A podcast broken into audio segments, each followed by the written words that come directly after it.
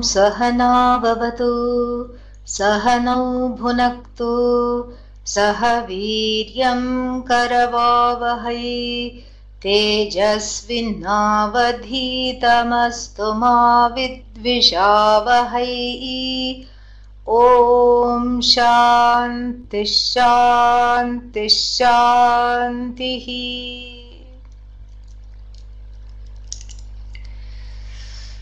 Namaste to all.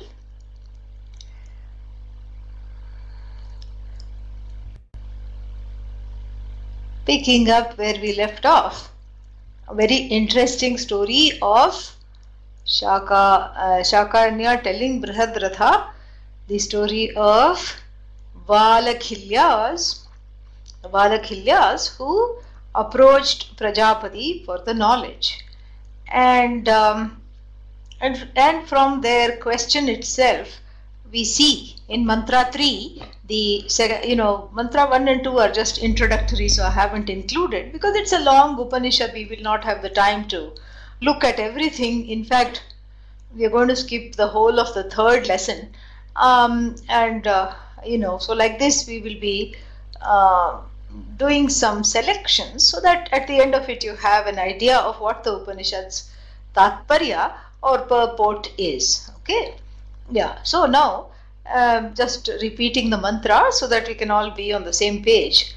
अथ खल्वियं ब्रह्मविद्या सर्वोपनिषद्विद्या वा राजन् अस्माकं भगवता मैत्रिणा आख्यातं ते कथयिष्यामि इति Here Shakanya says, I'm going to teach you exactly as my teacher the Lord Maitri taught me. And then he launches into a story which Maitri told.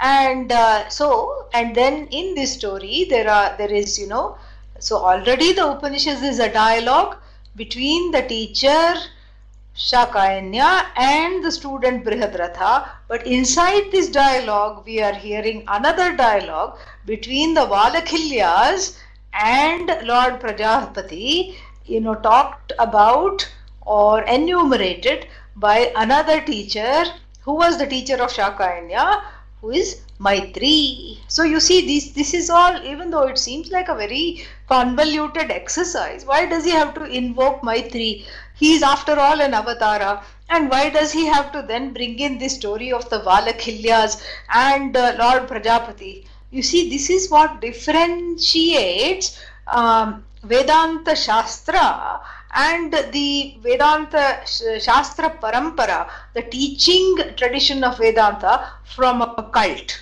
Ah, this is how it is it it it, it is uh, very important this is what makes it extremely important because otherwise what's the difference between a cult and uh, you know which is teaching something where the teacher is also teaching something and there are lots of people there learning listening etc and then there is one teacher sitting and uh, you know teaching.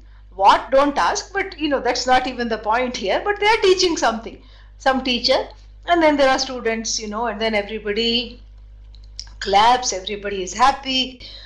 Some are ecstatic. Some are you know weeping with joy and they all go home and they come for the next satsang. What's the difference? You know on the face of it we say no difference because even in vedanta class everybody is joyous everybody is clapping. Some are moved and weeping and you know and they all love the teacher and then they also go home and come back for the next class. What is the difference?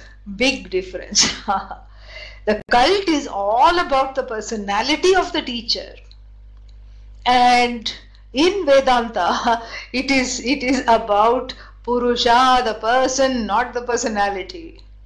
It is about that invariable person that abides in the teacher, that abides in the teacher's teacher, and the teacher's teacher's teacher's teacher's teacher, and in the student, and the student's student, and the student's student's student. How can the student have a student? The student turned teacher who has a student. you know, like this, it is not about the pers- personality. It's not about the personality of the teacher, which one is always told to, uh, you know, transcend. One is told to go beyond the personality to not get caught up in the personality of the teacher. Instead focus on the purusha.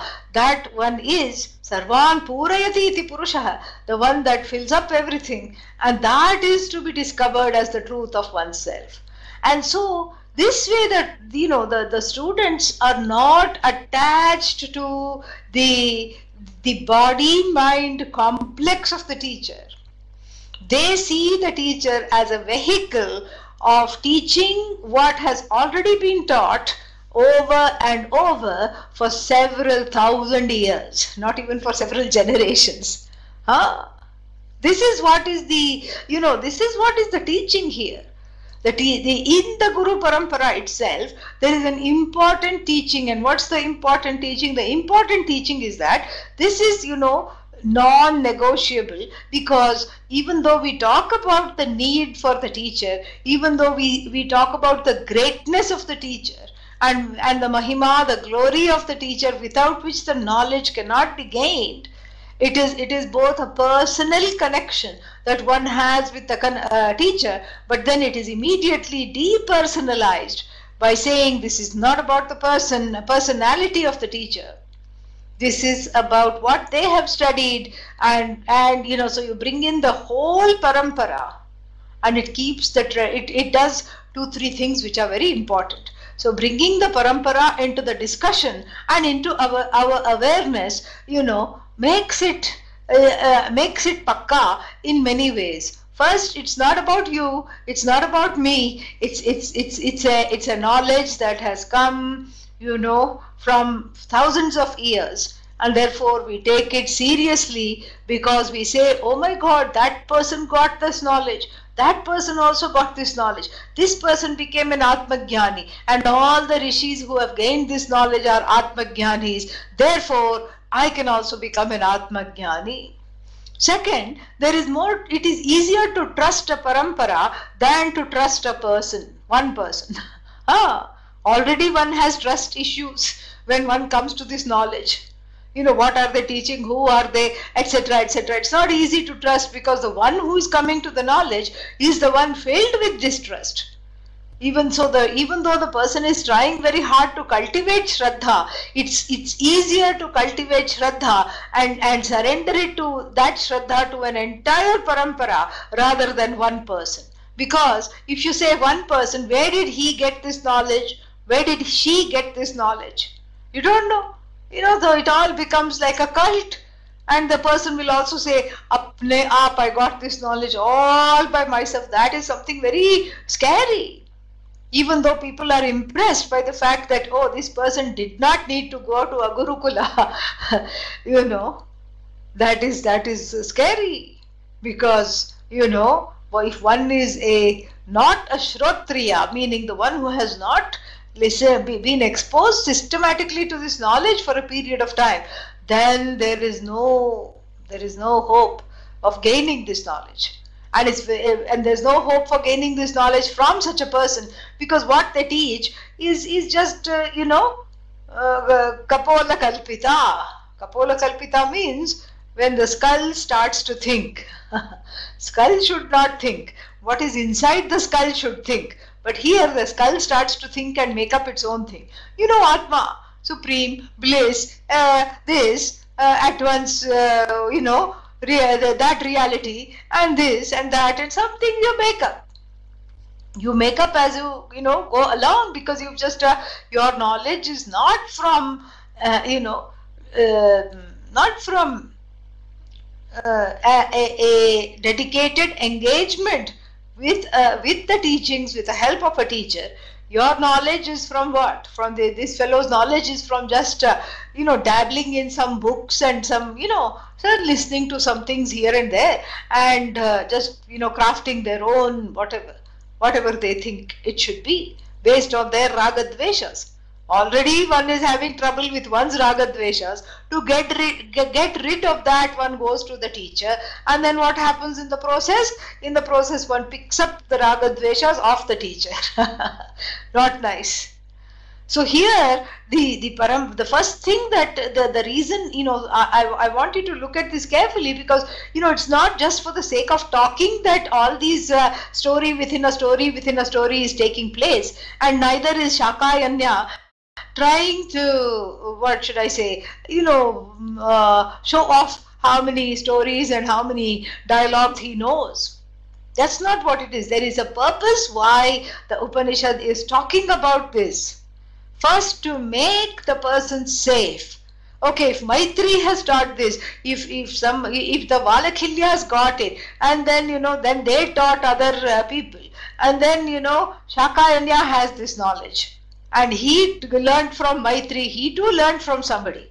So even an avatara like Shakayanya is not exempt from having a teacher. So there is no apne up knowledge.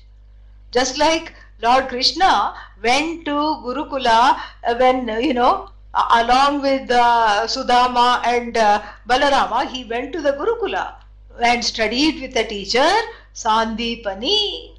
Yeah, even he, even the avatara is not exempt because the avatara, having donned the human body, you know, goes through the motions of whatever needs to be done to, to show the people what needs to happen, what is the right way to be.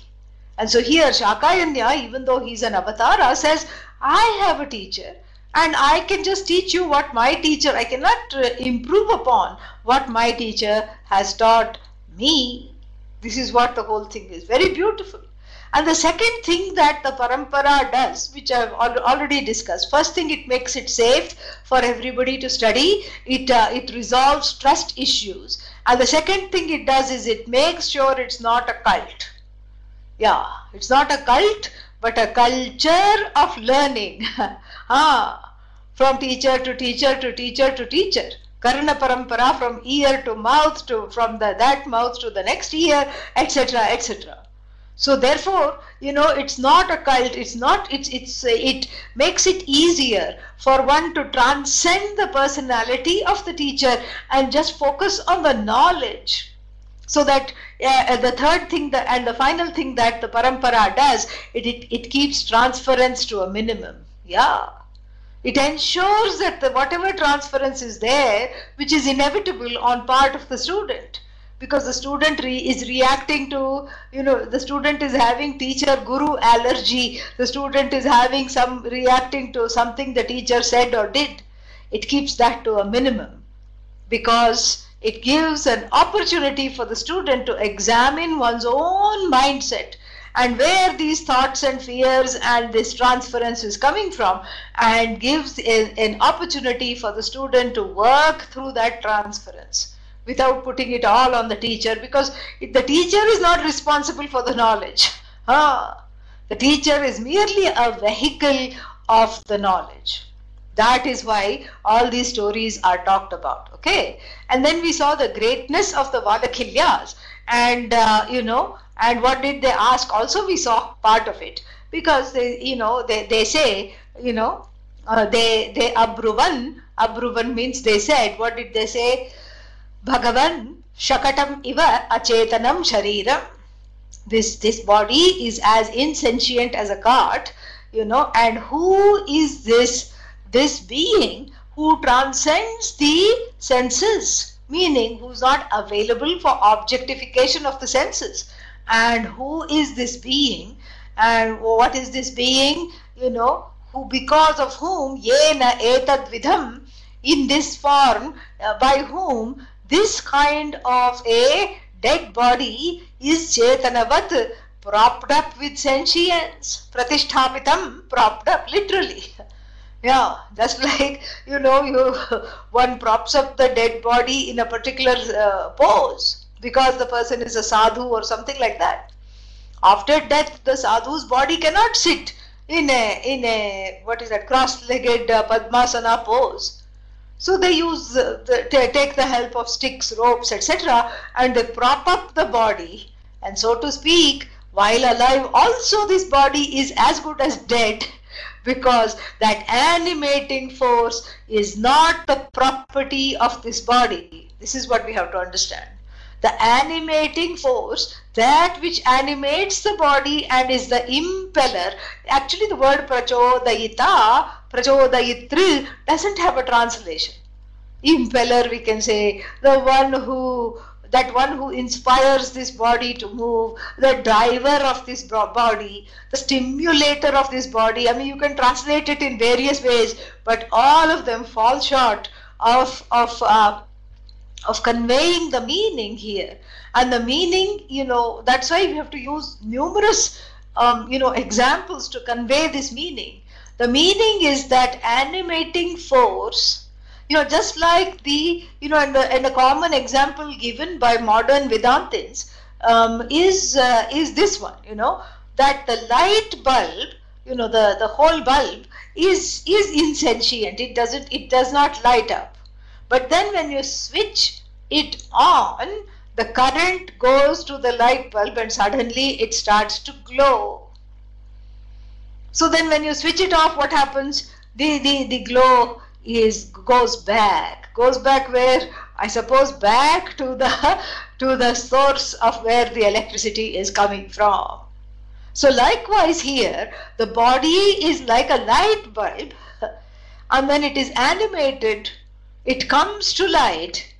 You know it stretches it it wakes up it breathes it moves and you know and it it is it eats it drinks it wails it laughs, it, it, it goes through agony, it goes through ecstasy, it has karma phala. First it has action, then it has karma phala, and then it cries over the karma phala. So, like this, this body does a lot of things. But then, what is this animating force? And this animating force, you see, they know also this that it cannot be prana why cannot it be prana? It cannot be prana because prana is, is itself insentient. Prana is made up of, you know, uh, prana also is made up of five elements and everything. And prana is, is insentient on its own. Prana is made active by whom? That is the next uh, next question that one has to ask, which is already, you know, packed into this question itself. Because if we unpack this question, that question also comes because they are not talking about prana. Yes, prana animates the body, but the prana is also a vehicle that is, that is carrying the life force, so to speak, or you know that that is that is helping it to the body to come to life. But then you know there is something else that is the observer of the prana because when you breathe and when you say oh my god i'm able to breathe and you observe the oxygen bathing the blood cells giving you know giving a new lease of life for this body especially if you've held your breath for some time and breathe oh my god how refreshing.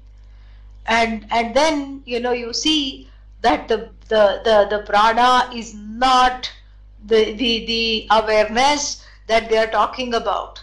Prana is comes and goes. And but this, you know, this being, this Bhagavan, of course, you know, prana is nothing but Bhagavan. Bhagavan is not just prana. Who is this Bhagavan who, with the help of prana, is breathing life into this body? But also, who is this Bhagavan that is just, you know, that is animating this body, making it move, making it go here, go there.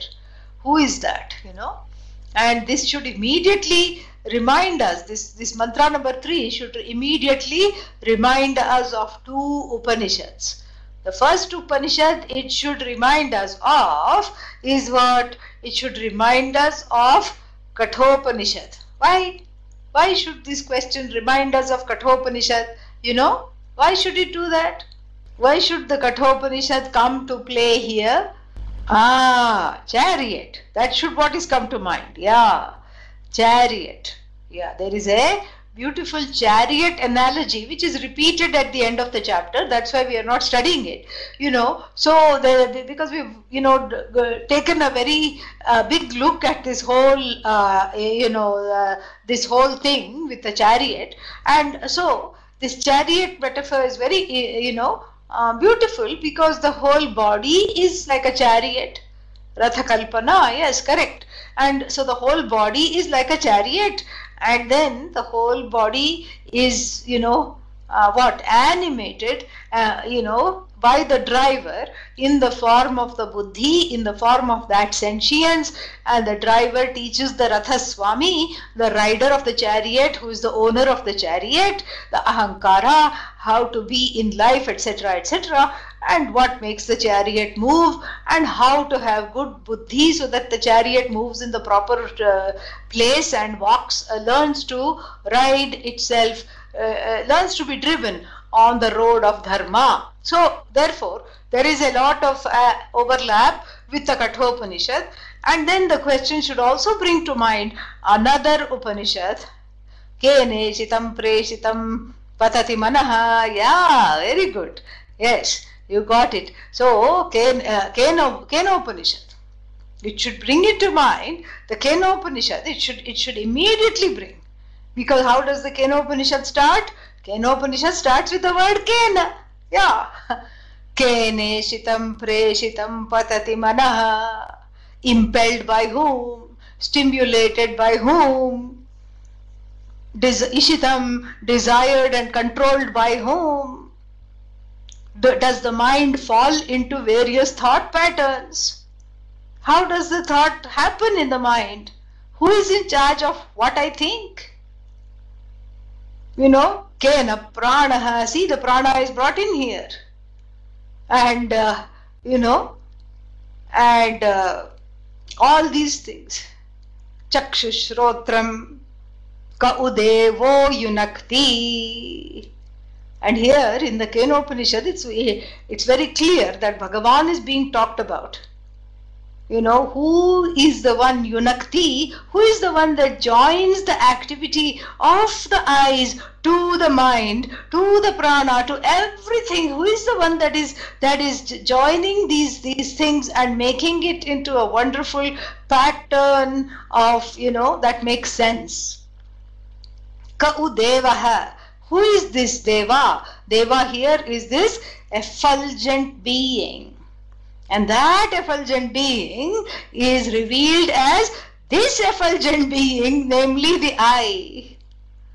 So, who is this effulgent being? And the answer is the self effulgent being in the form of the I, whose, you know, whose name is what? Bhagavan, from the standpoint of the creator of the universe, the the you know the the self effulgent consciousness the i gains a new name bhagavan ishvara and so similar here same thing here you know uh, uh, you know ईदृशो महिमा ईदृशः महिमा कस्य you know kasya atindriyasya bhutasya mahima so this glory they are saying cannot belong to the dead body which is propped up by sentience. So this sentience must be belonging to, must be the, you know, not even, the, we can't even say belonging to. You know, the, we are so short of words because we are trying to communicate that which is wordless, really. So we can't even say belonging to. So who does this sentience you know who, who is that uh, that one who manifests this sentience and props up this body by lending its own existence and its own sentience? Yes in the presence. Very good. Yeah so uh, who is that that lends its own existence and its sentience and as it were props up this body with sentience? Because before the sentience came into being nobody. Yeah, I was a nobody. And then after this sentience departs, then again this body becomes a nobody. so therefore, this is, you know, so obviously the source of this sentience is outside this body, but because what have we observed? That this body is like a cart. And we have gone you know deep into the metaphor of the cart yesterday. And uh, so you know we can move on. Um, and we have gone deep into the metaphor of the valakhilyas also yesterday. And uh, so we can mo- move on from that also and look at this question. So this, so obviously this is glorious. They have recognized this that this sentience is there is itself glorious and that this sentience is all knowledge. Because why? How how does this sentience become all knowledge? The sentience is all knowledge because it has the knowledge within it to how to animate the body. Ah, how to animate the body? It has that knowledge. And how to make this body move? How to lend that sentience? Because that sentience is limitless because it is there in everybody because everybody is as dead as a, as dead as you know a cart as insentient. Everybody is breathed with the sentience. So how many sentiences can there be? And that and here it is revealed as a singular sentience. You know kasya esha mahima.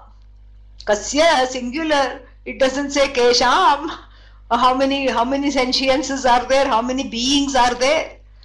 Ekasya atindriyasya bhutasya kasya mahima. So it is all singular genitive case. But how how can you infer that? Haha the answer is this is not something for inference.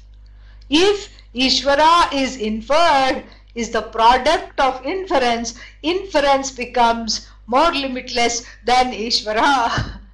Ishvara cannot be infer- inferred. Like the Naiyayikas, the logicians try this and fail miserably. Fall, you know, they have, they have, uh, whatever, they have fallen on their uh, face flat. And then they have to get up and dust themselves off, you know. And the Vedantin will, the, the Siddhantin, the Vedantin here will help. Oh, oh, poor thing, you fell down again here, take this hanky, wipe yourself, no problem. Why? Why do the logicians fall flat on the face? Listen to their argument, you know. You know, they'll say, this is, you know, mm, idam jagat aneka kartrikam. This eh, jagat, this universe is what is, let us say, it has got many Ishvaras Kartrika means the, the, the, the source, many sources, many Ishvaras, many Kartas, many people who have brought this universe into manifestation. Idam, uh, idam shariram, uh, sorry, idam jagat aneka kartrikam. This, you know, jagat has what? Many, many authors, many creators. Why not? You know, many is good, right? We have to accommodate everyone. And then what is the logic? The logic comes after this, you know, anekatmakatvat.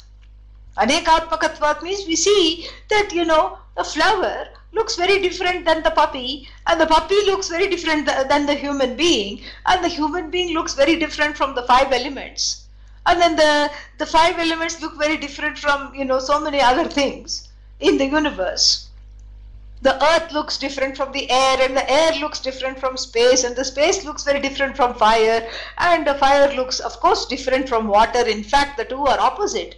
So how can you say that you know the, the anekatmakatvam asti you know asya jagatah? So for this jagat there is this thing the, the jagat is endowed with a status called anekatmakatvam anekatmakatvam means the uh, manifoldness diversity. So this Jagat has the status of being a very, very diverse thing because each thing is different and whatever each thing looks like is very different. Even in one family, the two children are very different. One is very quiet and the other one is noisy. One is mischievous, the other one is rebellious. You know, like this, so many, even in the same family. And the children look very different from the parents leading each one. The children at some point ask themselves, Am I adopted? Because these parents, they don't understand me, they are so different. and secretly the parents are also thinking that there was there an exchange in the hospital that we don't know about how could we have given birth to this being you know so each thing is different from another thing so अनेकात्मक अनेकात्मक अस् जगत अस्ति so this jagat has an attribute और और a you know what's और a quality of अनेकात्मक meaning each thing is different different from another thing so therefore what therefore you know the अनेक कर्तृकत्व अपी सियात so therefore why not say that since each thing is very different from one another then that means there are many many creators. Surely the person who is creating mountains is not creating you know the the the, uh, the mouse. And certainly the person who's who is who is making the puppy is not creating some other monstrous entity you know like a crocodile look how cute the puppy is and look how um, scary these crocodiles and these serpents and pythons and all these you know that variety of uh, what is that you know the uh, reptiles the reptilian uh, realm is surely it can't be the same person so therefore it has to be many authors. And what is your logic? I mean, this is what is your proof, you know, of this of this statement. Prasadadivat. So the example is a local example. So you take a local example and then superimpose the whole Jagat onto this local example.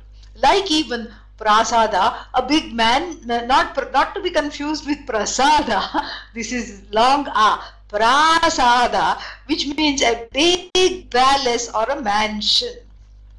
So have you seen a mansion being constructed? Yeah, and don't you see that the one who makes the blueprint is an architect and the one who then digs the, you know, supervises the digging of the ground and everything is called the mason. And then the one who actually digs the ground is a certain kind of a worker, you know, construction worker. And so we have construction workers, we have masons, we have supervisors, we have people who lay the tiles, we have people who, you know, are in charge, we have electricians, we have later down the road we have plumbers and we have carpenters and we have people you know and then we have the building inspector who comes and uh, certifies it as habitable who gives us a certificate of habitation. You can go and live here.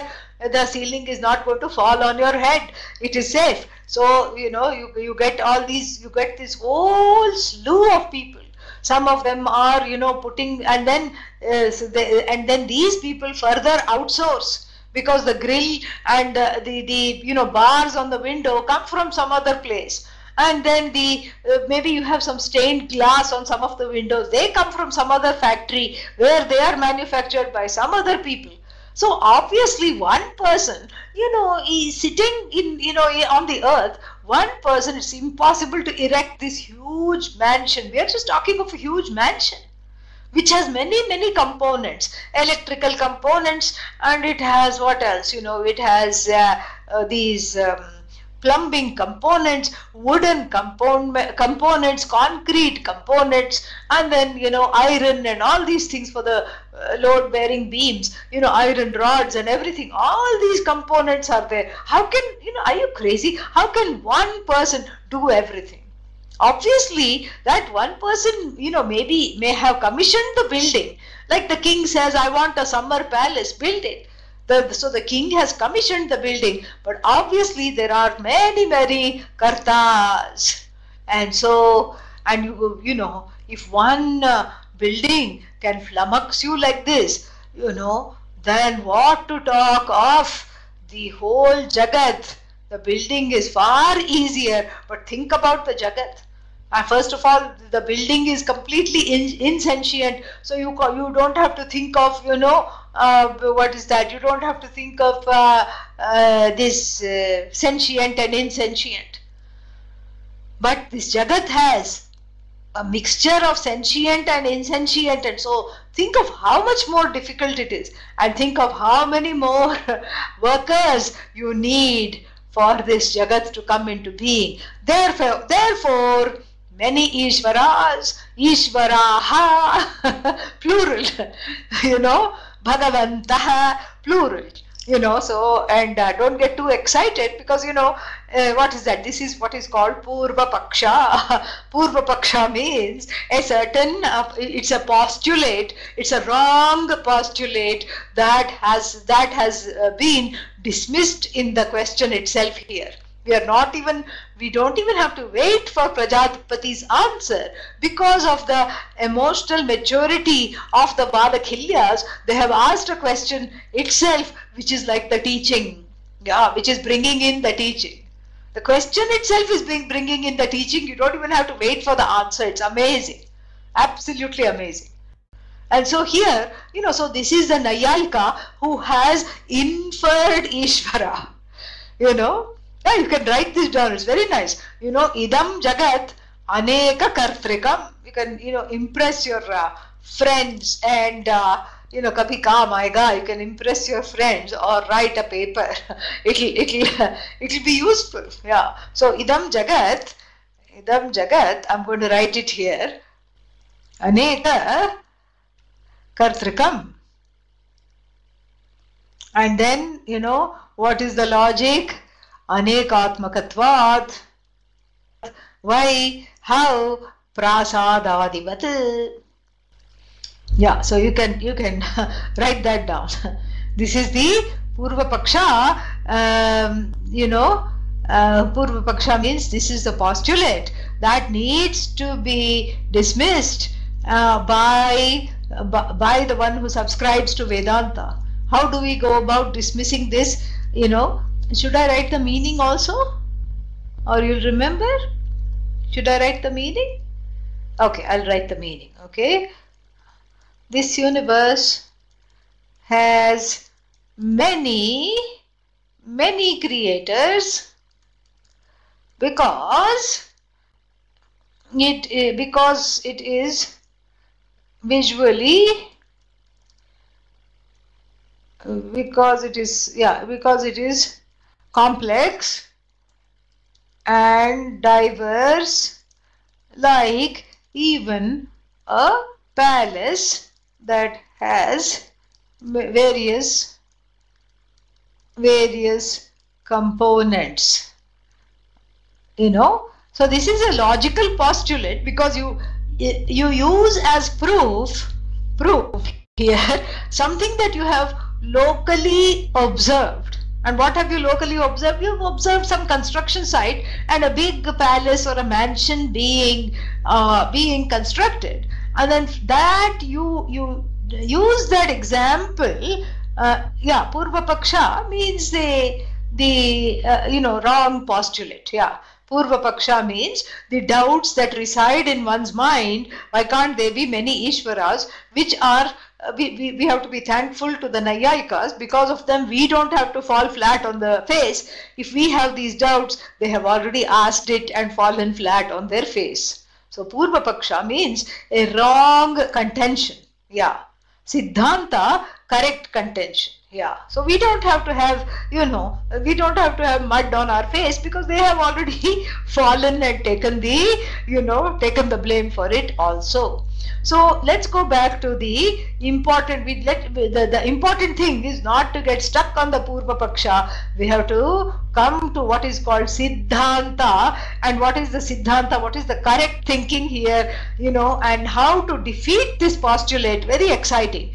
First thing we have to see is that this postulate is, is wrong, the proof is wrong. Why? Because you are taking the a, a local example a local example of a local construction site where you see many workers come and go and do their job and come and go you know and you are you know uh, superimposing this local example on that which is not locally observed we should ask the naiyayika did you sit next to ishvara and see the world being created he also or she also has to say no the logician cannot say, I observed the world being created. You know, cannot say that. No, because I'm here now. How, how can the world started 14 billion years ago? How can I have observed the Big Bang? You know, uh, of course not. You know, I, I wasn't there. You know, even that is wrong, but that doesn't matter. You know, uh, we are not going there now. So here, you know, so then you, you, you make him sit down and then say, so how do you think that you are saying that the universe, the construction of the universe is, is the, the crafting of the universe is same as the construction site. How can you say that? you know, well, you know, you know, because there are similarities. You see how complex this palace is, and you see how complex this universe is. And so I thought the two of them are the same. So first of all, you know, you have to attack the proof. The proof is not a proof. Why? Because it's, you know, you cannot, uh, you know, put something on a different level of reality which has no basis at all. How can you put something on that level of reality which has no basis, no connection? Because this is not, you, you cannot say, uh, you can say that if one palace has been, is aneka kartrikam, another palace is also aneka kartrikam, that is a proof, okay. You know, but you cannot say just because the palace has many creators, so too the universe also must have many creators. This is the, the proof itself is wrong. So the proof becomes, uh, in, this proof, the R becomes silent. So what happens to the word proof when the R becomes silent? Huh? First of all, are you there? Huh? Yeah, it goes poof. Yeah, it's no longer proof. So first you make the proof into poof. Yeah. Then that person starts to get nervous because for the logician, the whole thing rests on the proof, on the proof. And when you're questioning the proof itself, and it's very easy to question the proof because he has not proved anything here. The Naiyayika has not proved anything. What have they proved? Yeah, so the, the you cannot, you know, you cannot juxtapose, you know, you cannot say that the palace is a microcosm, you know, of how the Jagat was constructed. That's ridiculous. Yeah, because the palace is inside the Jagat or no? Yeah, it is. so the, you, you have another problem here. And then the second problem. So the first problem is that the proof goes poof, finished. And then the second problem is that you cannot infer Ishvara. Because if Ishvara is inferred, then, you know, uh, anarthakyam syat. Anarthakyam means the the whole the, the whole uh, shruti you know how many Shrutis we have. We have what 108 Upanishads plus another so many Upanishads and then primaries. You know these are all uh, uh, words used by all the academics. What is that? Primary Upanishads, secondary Upanishads, this that. All the Upanishads are useless. Why why are we having this one month course? If we can just observe a construction site and then immediately go into contemplation about uh, uh, you know on ishvara of course then we have to ask the question which ishvara because there are many of them. There are many of them. So which ishvara are you talking about? Okay let me let me just be accommodative and contemplate on many ishvaras you know ridiculous. And so therefore what? So therefore the you know the second uh, you know way in which we counter this nonsense this this this this proof business uh, you know is is to say that your argument is flawed because you know ishvara is revealed through the upanishads which is a means of knowledge on its own. Ah this is the most important countering so how do you come to know about Ishvara? How did the Valakhilyas here come to know about Ishvara? They did not infer that Ishvara exists. They came to know through the study of the Upanishads because this is the question that they are asking. They are asking about the existence of Ishvara who is Atindriya Bhuta who is a being that is not available for objectification of the senses which includes the other pramanas also the other knowledge means that we have at our disposal so it, atindriya means it brings in inference it brings in all other forms of reasoning It brings in arthapatti, you know, many step inference. Anumana, one step inference. So these are the tools through which I come to know objects in the universe. I can see, you know, I can hear, I can touch, taste, smell. I have blessed with a sense of smell. I can take in smells. And so all these become what? These are all various, you know, sense organs. They are called primary pramana, pratyaksha pramana, and the mula pramanas. And so these are the, the, the ways in which I look at the universe and come to certain conclusions about the universe. And then we have some other secondary pramanas. So are, all these five is one. This is the direct, it is called direct perception. Directly seeing it or hearing it, or directly coming to know through the use of jnanendriyas or sense organs.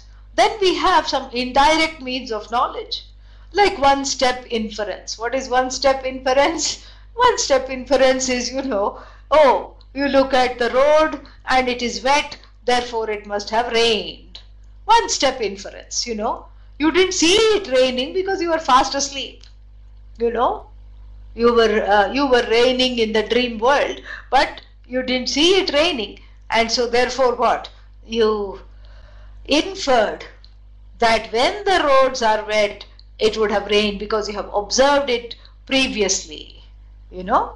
So like this, one step inference, many step inference, you know, like all the medical uh, knowledge of all the medical, uh, you know, literature. If it works on a rat, it will definitely work on you. You know so like this many step inferences are there. And then there is upama. You come to know of something because something looks like something else you know. And uh, the lavender fields in uh, Nice which is in the south of France look just like the wildflowers in the Himalayas. You know there is that uh, there is a whole uh, wildflower season from September to November in the Himalayas. And on the way to Badri, Badrinath, people take a little side trek and go see the wildflowers. So you don't know what the wildflowers are, are like. Or let's say you don't you, you don't think you'll ever go to the south of France. And so if somebody says the wildflower here in the Himalayas is just like the lavender you know the lavender fields in France when they are in bloom. And so like this you can you know you, you through some example you come to know something. You know that is that is another means of knowledge upama. And then we have you know anupalabdhi. Anupalabdhi means what? You know the the cognizance of absence. How do you know that there is not a pot in my hand karatale ghato nasti how do you know that there is no pot in my hand? How do you know? You, you can't say I, I because i see it you don't see pot. You only see my hand.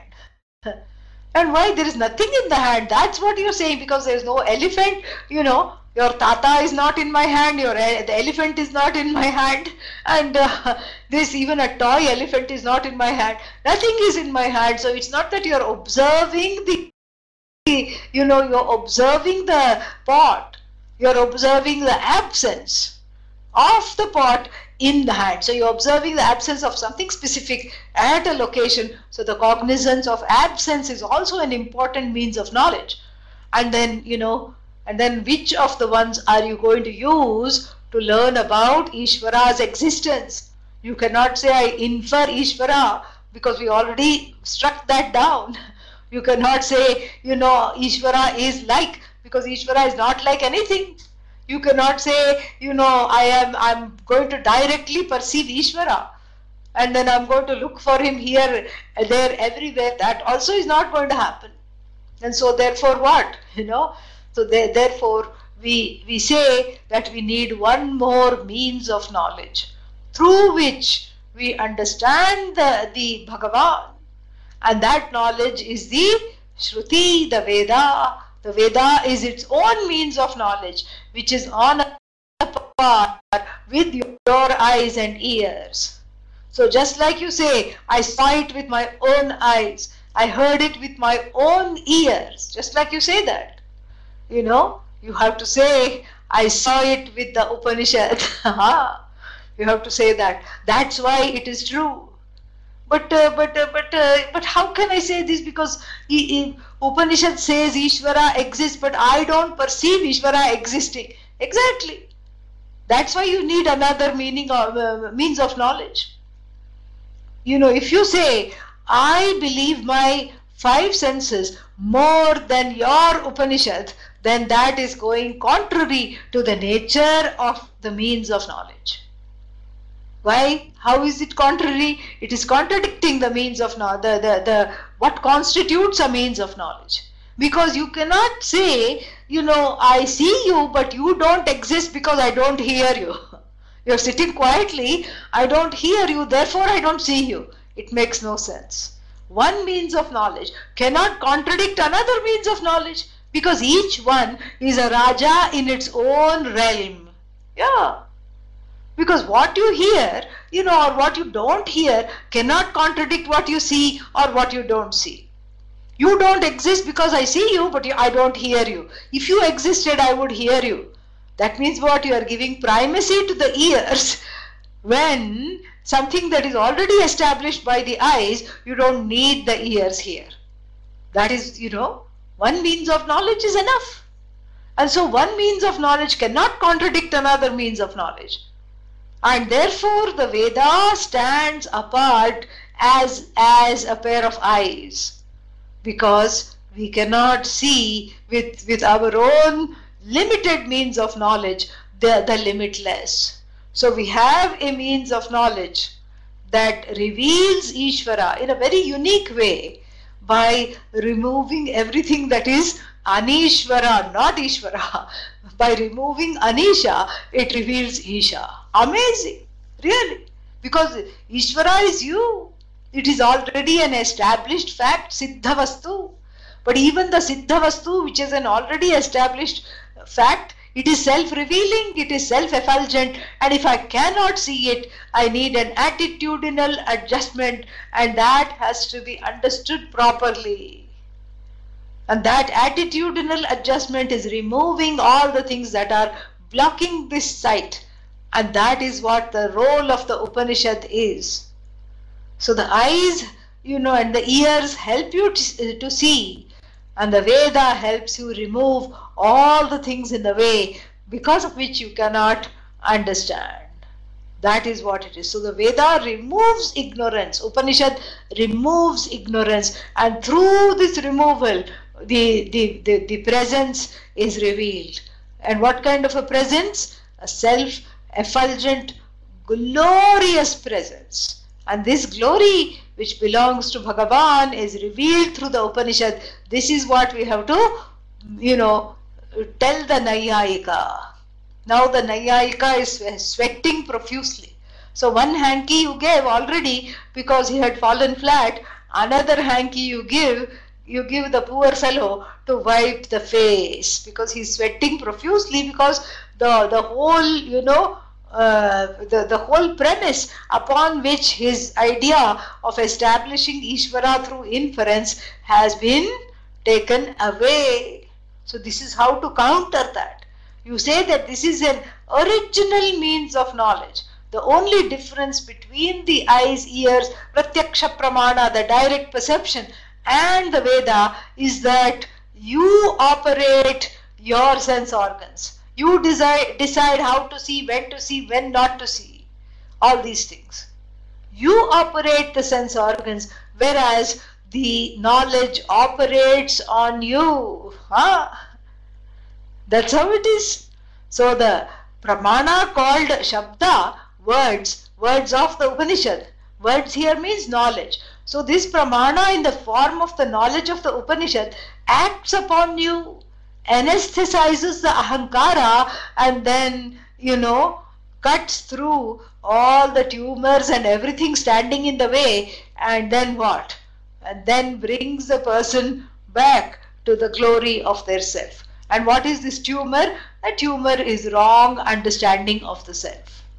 So just like a doctor cannot excise a tumor while the person is awake, because then the person will have input you know, are you using the right scalpel? That looks awfully sharp. are you okay are you cutting in the right place? What are you doing? You know? And i think did you get all the tumor out or the, i'll get another tumor after 5 years? So please do this. You know now the, the this is what the this is what the thing does. This is what the, the patient would do. Therefore the doctor before even the surgeon goes in she or he sends an anesthesiologist who puts the person out and the operation is done.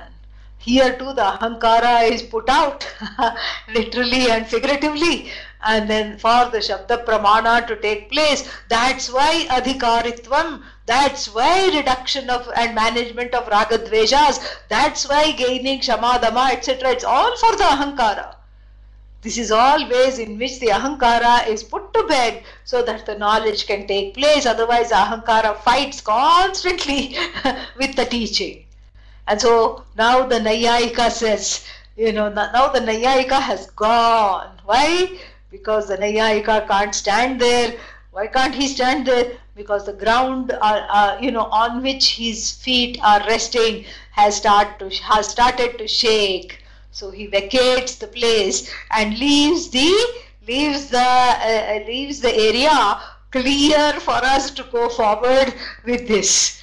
Leaves the area extremely clear for us to go forward with this uh, with this uh, you know understanding. And uh, so this uh, you know so now this discussion here is what jagat karta and who is this jagat karta this jagat karta here is described in many many ways. The jagat karta let's see all the attribute uh, sorry not attributes again we have to use the proper um, uh, proper you know uh, words here. So let us see what are the, the the adjectives used to describe this jagat karta and here to, to describe bhagavan so then idrishi mahima idrishi mahima so the one who is wielding wielding means what the one who is uh, uh wielding wielding means the uh, the one in whose hands this glory rests. And what, what is the glory? The glory to animate everything in the universe, the glory to create, the glory to sustain the creation, the glory to take back that animating force when it's time. And the glory to unleash all these orders, including the law of karma the order of the law of karma, all these orders, all these laws, the one who wields effortlessly. Like even Vishnu, Mahavishnu on the on the original coiled spring mattress. yeah. So uh, you know, sitting there, you know, Shayane, Sarvam Vibharti, lying down, lying down, he, you know, has every, he, he sustains the whole universe. Very beautiful. And so, like this, this being, the one who possesses this glory, nay, the one who is manifest as this Shakti to, to bring everything into, into form, give it a form, give it a name, animate it, you know. And how, to, how does it animate it? By actually entering into those very forms, very names. By entering into those very names and forms animates the whole Jagat as though, and then what? You know, Ati itself is Atindriya. Itself is not objectifiable. Why? Because it is the very subject, or the, the, the one who is trying to figure out this Ishvara is Ishvara. And the one who is trying to objectify this Ishvara is Ishvara. The one who is trying to infer the Ishvara is Ishvara.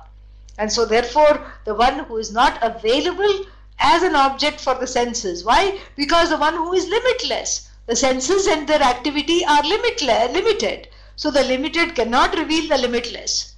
And, and then Prachodayita, the one who animates everything, makes everything move flawlessly, we have to see. We have to add there. Infallibly speaking. Flawlessly. So the one who, uh, uh, you know, does this, please let us know. Vedsi whatever you know about this, O Lord Maitri, you know, tadeva, tad asmakam bruhi iti. Please, you know, tell us this please share this knowledge with us. And then, you know, and then this one, what's his name? The uh, Lord Brahmaji, you know, says, Tan ho vacha iti. The Lord Brahmaji then says to them that, you know, and, and gives a long answer. And that we'll, we'll uh, see this in detail tomorrow. Okay? ॐ पूर्णमदः पूर्णमिदं पूर्णात् पूर्णमुदच्यते पूर्णस्य पूर्णमादाय पूर्णमेवावशिष्यते ॐ शान्तिश्शान्तिश्शान्तिः शान्तिः शान्तिः। हरिः ॐ श्रीगुरुभ्यो नमः। हरिः ॐ